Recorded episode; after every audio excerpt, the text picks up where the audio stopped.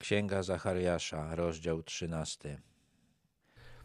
W owym dniu dom Dawida i mieszkańcy Jeruzalemu będą mieli źródło otwarte dla oczyszczenia z grzechu i nieczystości.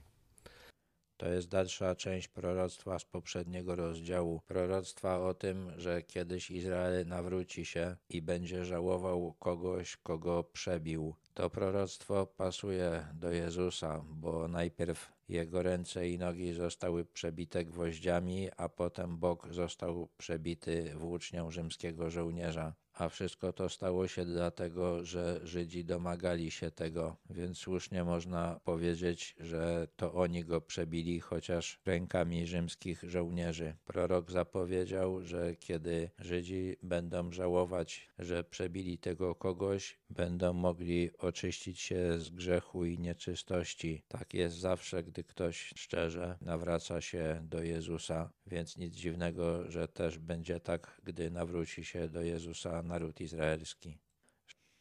W owym dniu, mówi Pan zastępów, wytępię z kraju imiona bałwanów tak, że nie będzie się już ich wspominało. Nadto fałszywych proroków i ducha nieczystości usunę z kraju.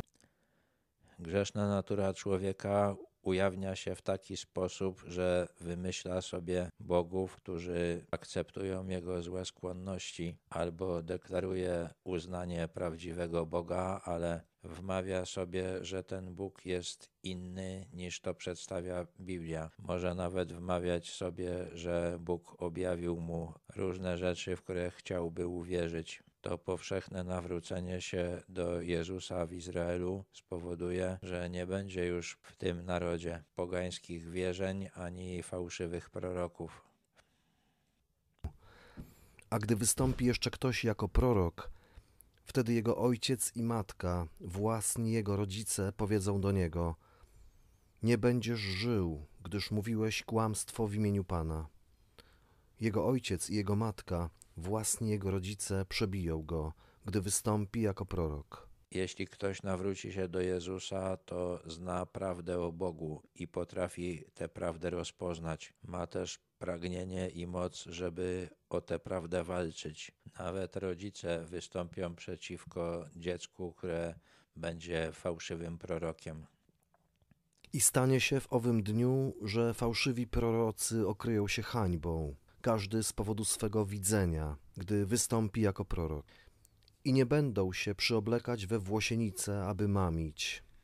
Bóg w prawie mojżeszowym nakazał zabijać fałszywych proroków, ale w rzeczywistości Izrael ich tolerował. Ludzie lubili ich słuchać, bo fałszywi prorocy Bóg. mówili im, że przyszłość będzie wspaniała. Dopiero ta przemiana, która nastąpi, gdy Izrael rozpozna w Jezusie Mesjasza, spowoduje, że ta akceptacja dla fałszywych proroków się skończy i ludzie, którzy chcieliby zarabiać na życie, podając się za proroków, zaczną się tego wstydzić. Każdy będzie mówił: Nie jestem prorokiem, jestem rolnikiem. Rolnictwo jest moim zajęciem od młodości. A gdy ktoś go zapyta: Cóż to za rany masz na piersi? Wtedy odpowie: To są rany, które mi zadano w domu moich przyjaciół. Fałszywi prorocy czasami wpadali w jakieś ekstazy czy szały i ranili siebie. Tak na przykład robili prorocy Bala, z którymi rozprawił się Eliasz. Taki nawrócony, fałszywy prorok do tego stopnia będzie się wstydził tego, co robił, że będzie wolał powiedzieć, że został pobity, niż że poranił się w prorockim uniesieniu. Ocknij się mieczu przeciwko mojemu pasterzowi i przeciwko mężowi, mojemu towarzyszowi, mówi Pan zastępów. Uderz pasterza i będą rozproszone owce. Ja zaś zwrócę swoją rękę przeciwko maluczkim.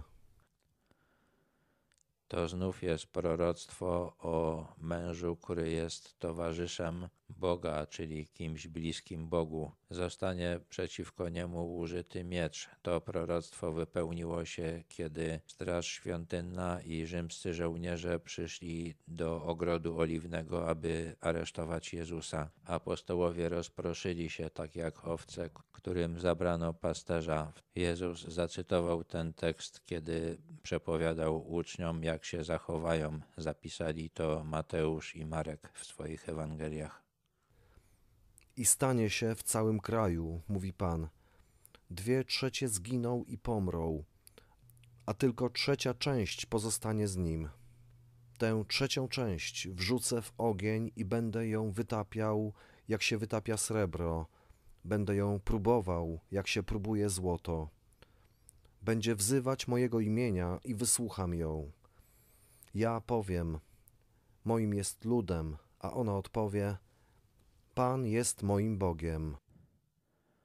Tutaj zostało podanych trochę szczegółów o tym wydarzeniu, które doprowadzi do tego, że Izrael się nawróci. To prawdopodobnie będzie to szczęśliwe zakończenie oblężenia Jerozolimy przez wszystkie narody. Prorok zapowiedział, że niedola dotknie także Judę i rzeczywiście, jeżeli zginie dwie trzecie ludności kraju, to będzie to naprawdę wielka niedola. Ci, którzy przeżyją, wszyscy nawrócą się i Bóg zacznie pracować nad nimi. To jest porównane do wytapiania srebra i próbowania złota. Wszystko, co nieczyste, wszystko, co złe, zostanie oddzielone.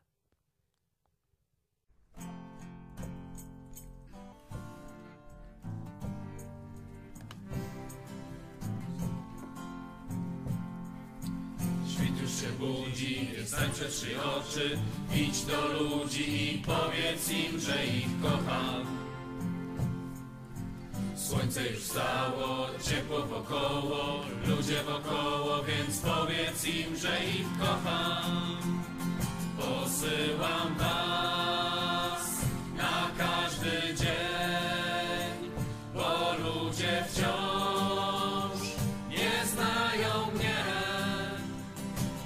Posyłam was znów jeszcze raz na ciężki trud, który już znasz.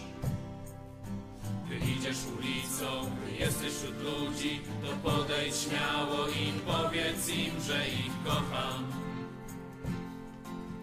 Przypomnij im o mnie, o mojej miłości, bo już zapomnieli i powiedz im, że ich kocham. Posyłam was na każdy dzień, bo ludzie wciąż nie znają mnie. Posyłam was znów jeszcze